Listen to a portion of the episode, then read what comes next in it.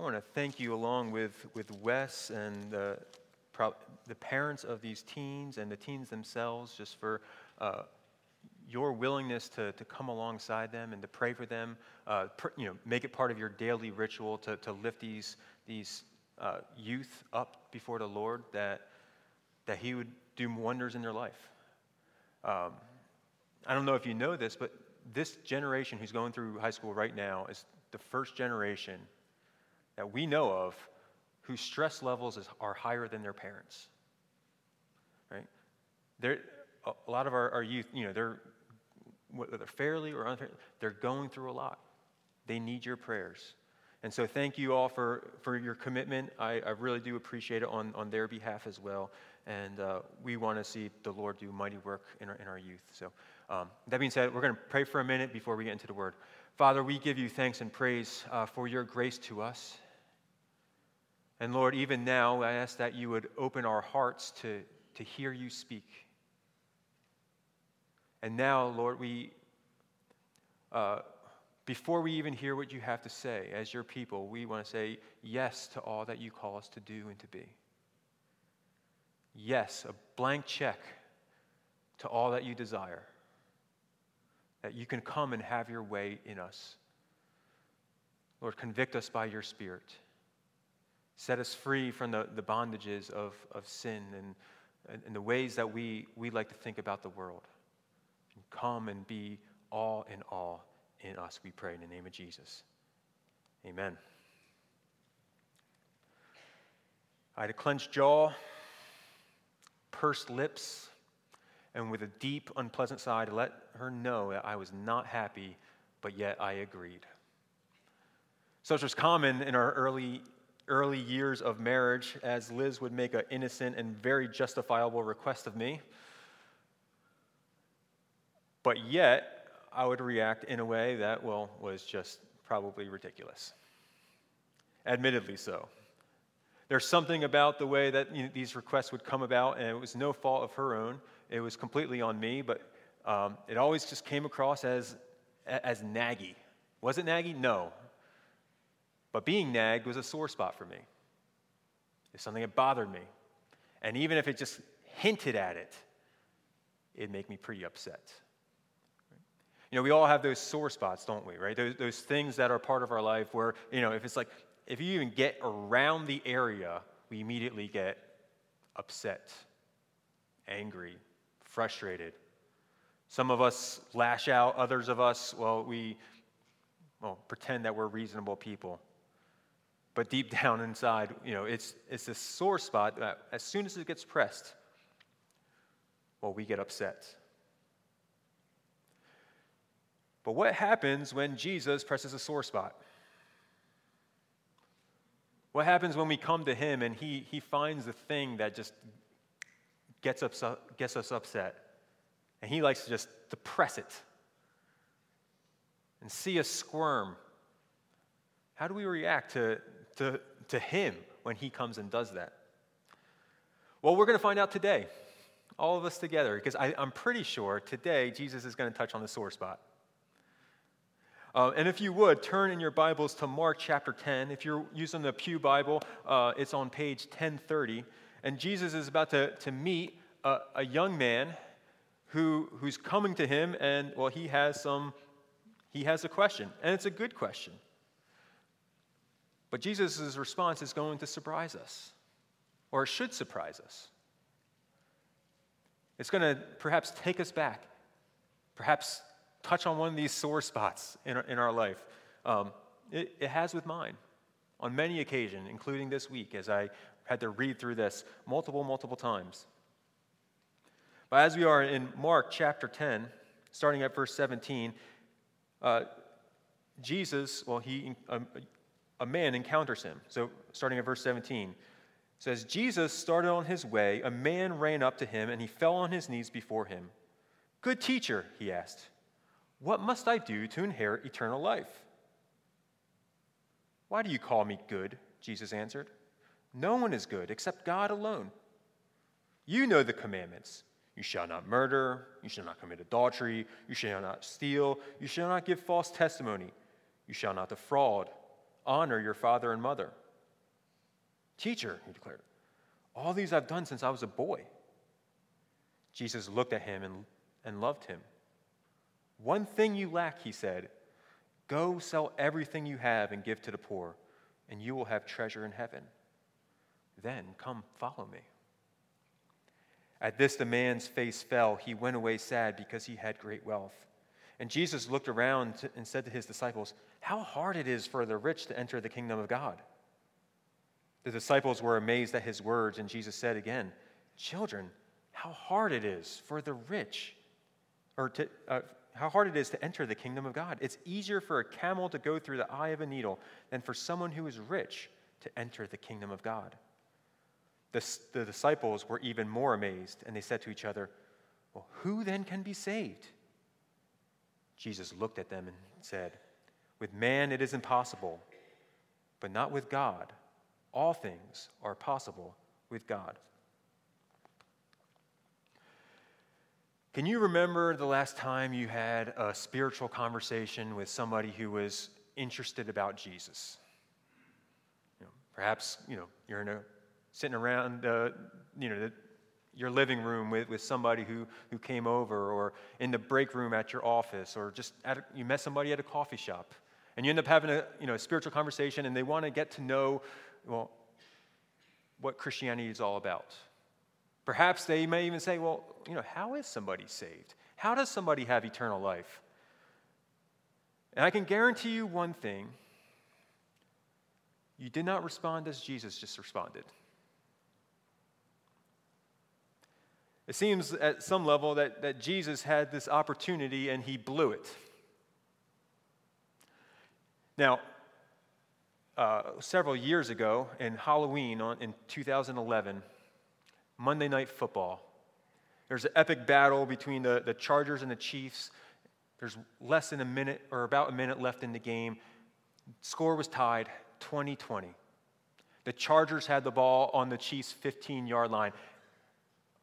Their plan snap it, take a knee, run some time off the clock, and then kick an easy field goal. Just, I mean, they're at the 15 yard line, not a big deal.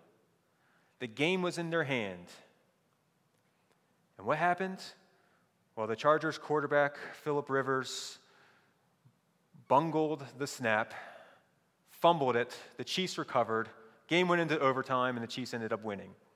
The Chargers snatched victory or snatched defeat from the jaws of victory. And it seems like, on first glance, that's what Jesus does here. Man comes up to him, What do I need to do to inherit eternal life? Desperate for the answer. And Jesus, well, seems to miss an opportunity. What does he say? Well, initially, he, he says, well, he, he questions his assumption. He says, well, why do you call me good? The man comes, comes up to him, good teacher. He says, why do you call me good? Only God is good. Now, some people see, see this as Jesus denying that he is indeed good or denying that he is indeed God.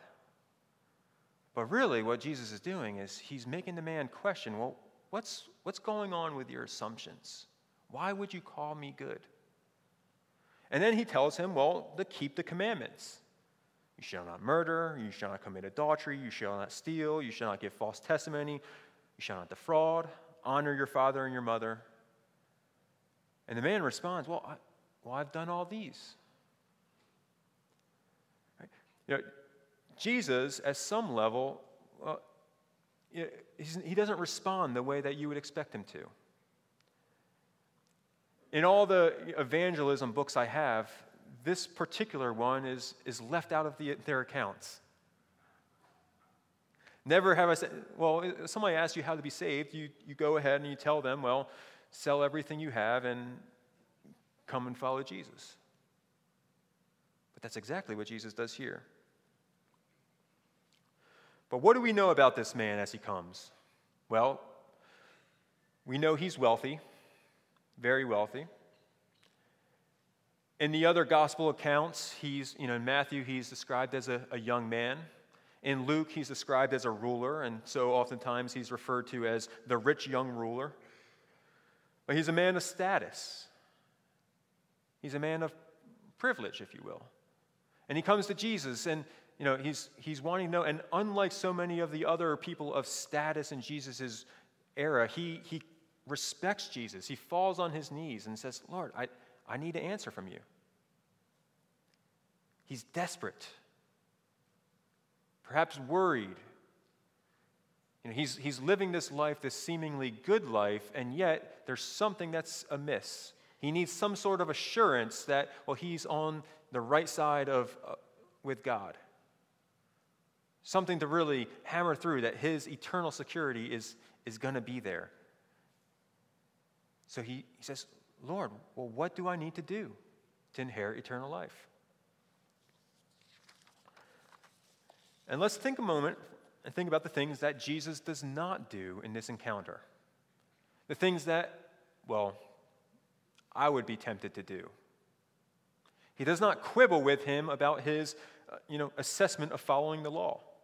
He, said, he says, well, listen, I've done all these things since I was a boy.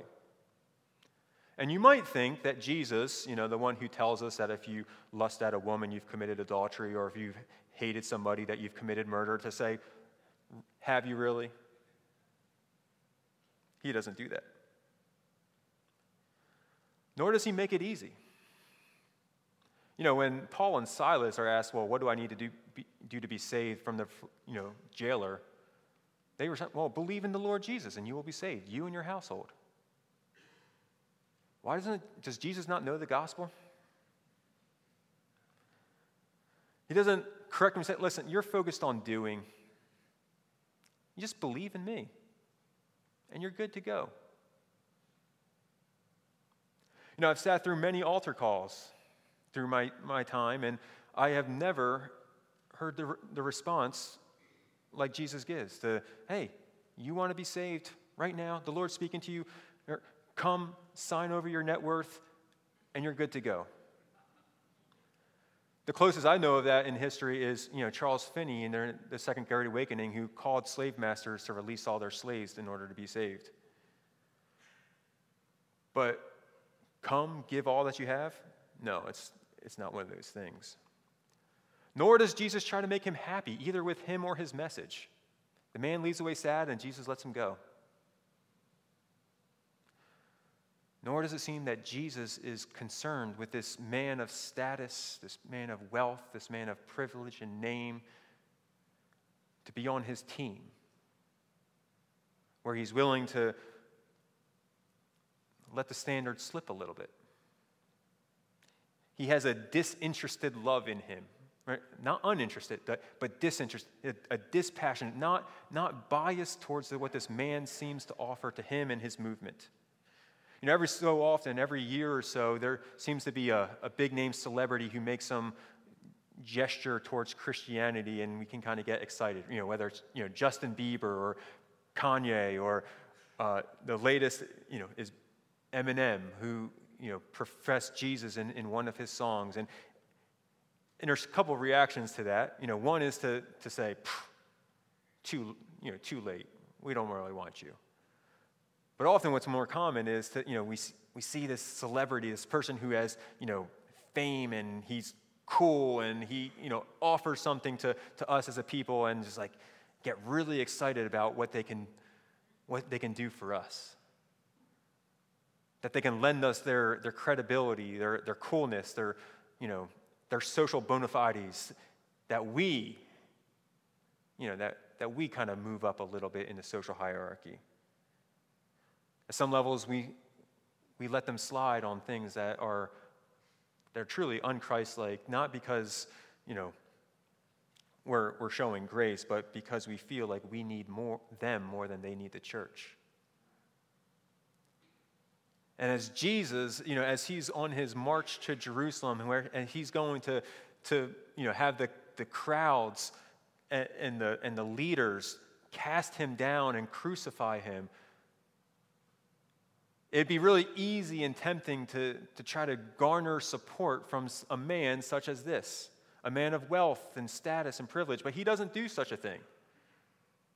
No, no, no. He, he gives them perhaps the hardest call in, in the scriptures. He says, You want to be perfect? Go and sell everything, give it to the poor, and come follow me. That Jesus is interested in this man's heart far more than he's interested in what this man can do for him in his movement. And he puts it all on the line. It's a good thing that, that Jesus isn't like us, is he? That he doesn't, he's not a respecter of persons, not a respecter of those who, who have a lot, who have their, their way in, in, the, in the social milieu. No, Jesus is, is one who, well, he has a disinterested love to the great and the lowly. And we see that right here in this man. In his call to, to give all. Read with me again verses 21 and 22. So Jesus looked at him and he loved him. One thing you lack, he said. Go sell everything you have, give to the poor, and you will have treasure in heaven. Then come follow me. At this, the man's face fell. He went away sad because he had great wealth. Did you notice the, the strange thing here? It might not necessarily be what you, what you expect, but here is in the synoptic gospels, the Matthew, Mark, and Luke, this is the only time Jesus is said to love somebody. Not his disciples, not his closest friends. Here, he looked at this man and loved him. And Jesus' call to this man to go and to sell everything, it's based upon what? It's not based upon, I need you to jump through a few hoops for me. He sees this man's life and he loves him, and he says, Well, be, through his love, because of his love, this is what you must do. You want to make up for what's lacking? This is how you do it. And so often, when we hear the call of Jesus, when he touches these sore spots that we have, we often say, No, this is not the love of God. This is not his love manifest to me. No, no, he's attacking something of mine that's too deep and too personal and too hurtful. We'll often hear the, the, the challenge and even the, the condemnation of, of God or Christ or the church when there's standards set on, on what a Christian must do and to be. We see this particularly in, in the area of sexual ethics today. If God loved me, if Jesus loved me, if the church loved me, well, they let me have what I really want. But what we see here is when Jesus, who loves this man, and he says, no, the very thing that you think that you want, this is what I'm calling you to give. In certain circumstances, we, we see this as obviously true that, that our hearts deceive us. Right? Like, if any of you have, have had family members who are addicts,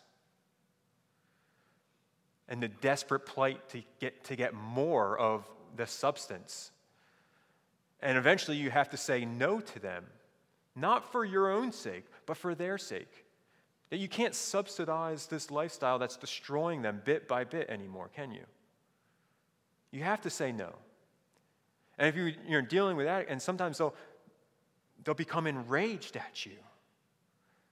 And whether to manipulate or whether they believe it, they'll say, You don't love me. You don't care at all about me.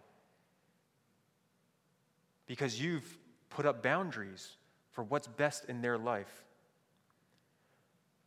Their hearts can't believe it, that this is love, but this is love. And on the other side, God willing, they'll recognize your love at work. But when Jesus says that, he, you know, when it says that Jesus loved this man and he tells him, hey, listen, go take the thing that's most precious to you, get rid of it. Well, this, he's, it's because he's seeing what's the true good for this man's life. Right? To love someone is to, to want the best of their life. But what we think is the best of our life is not what Jesus is going to say is the best of our life, is it? And he's the one who sees, you know, the, the entire reality of this man, his material reality and his spiritual reality. He's the one who sees his, his past, present, and future. He's the one who sees all this man's existence laid before him, and he says, The best thing for you is to go to sell everything and come and follow me.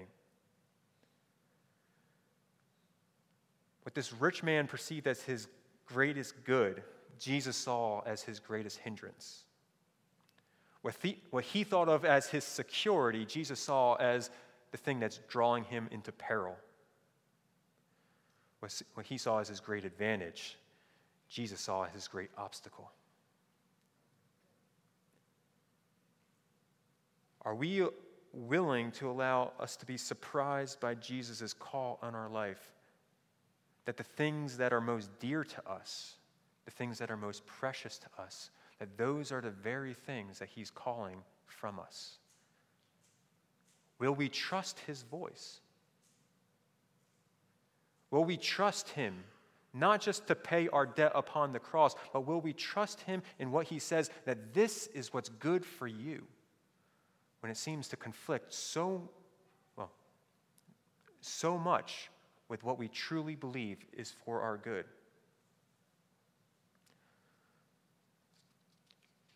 In so doing, Jesus, though, exposes the, what's really going on in the man's heart.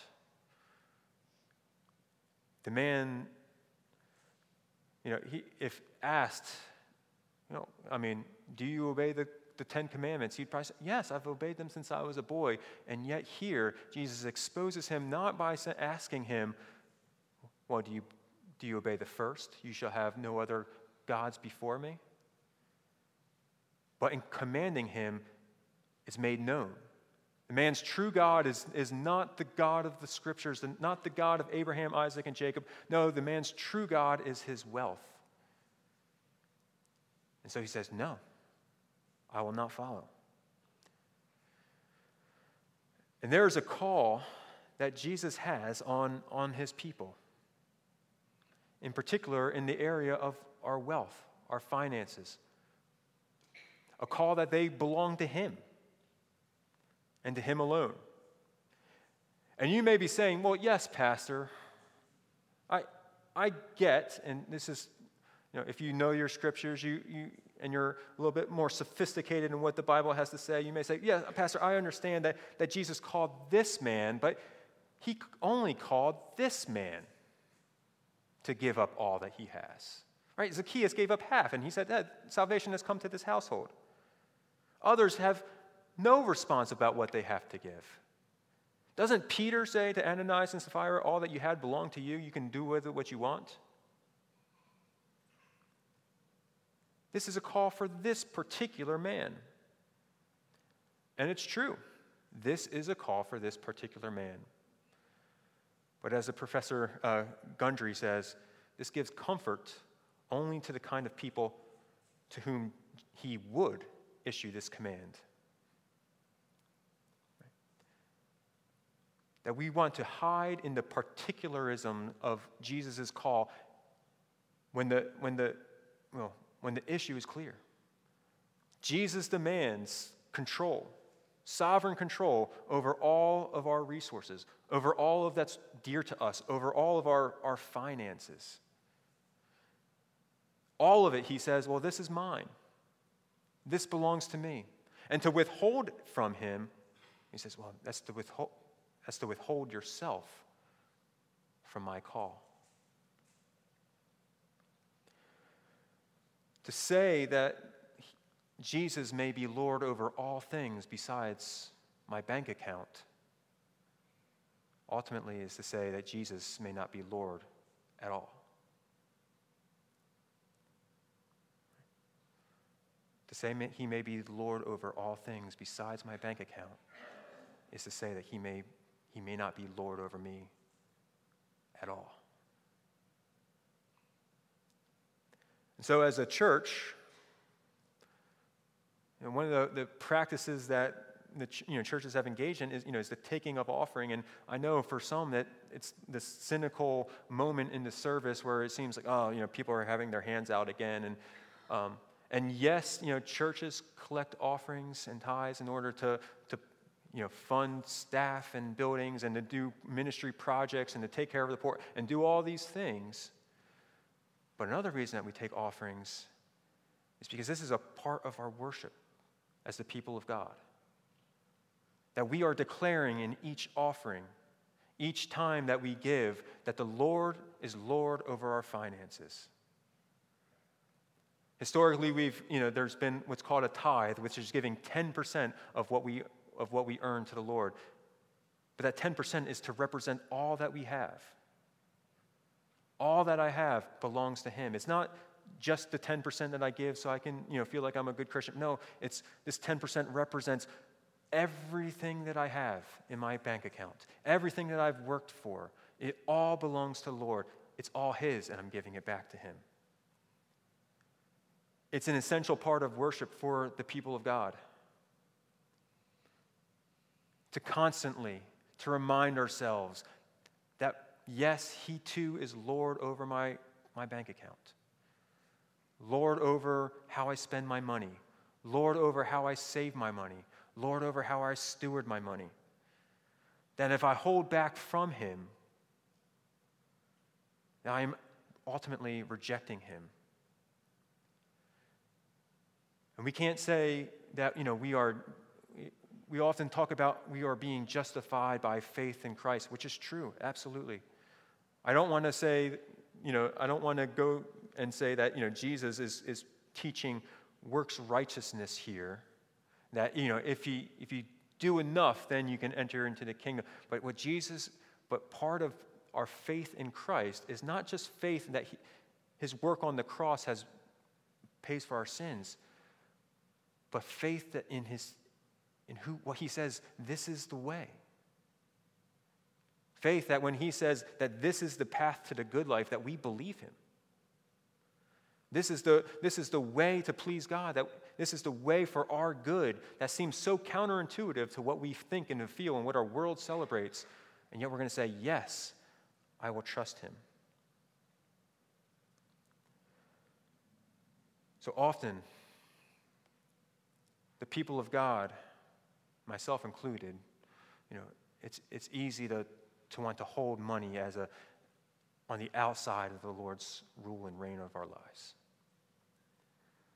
But here, as Jesus meets with this young man, and he says, Well, what do, must I do to inherit eternal life? And he says, Well, it all belongs to me.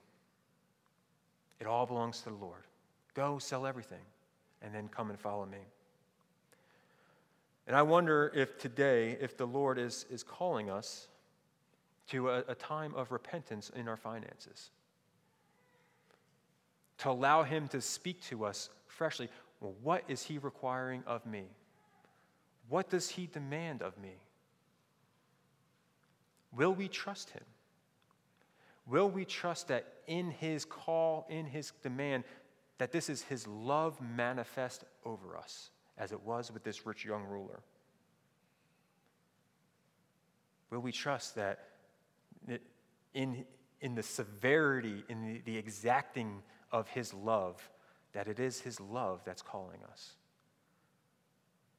I hope so. We're going to call up the, the worship team as we pray. Kind Father, we, uh, we ask that you would help us to trust you Trust your love that's manifest uh, in your demands of us. That as you call us to, to give, to give of ourselves, to give of our, our time and money and resources and energy, that it is you, our loving God, who's calling us. Soften our hearts to hear your spirit here uh, this morning, we pray in the name of Jesus. Amen.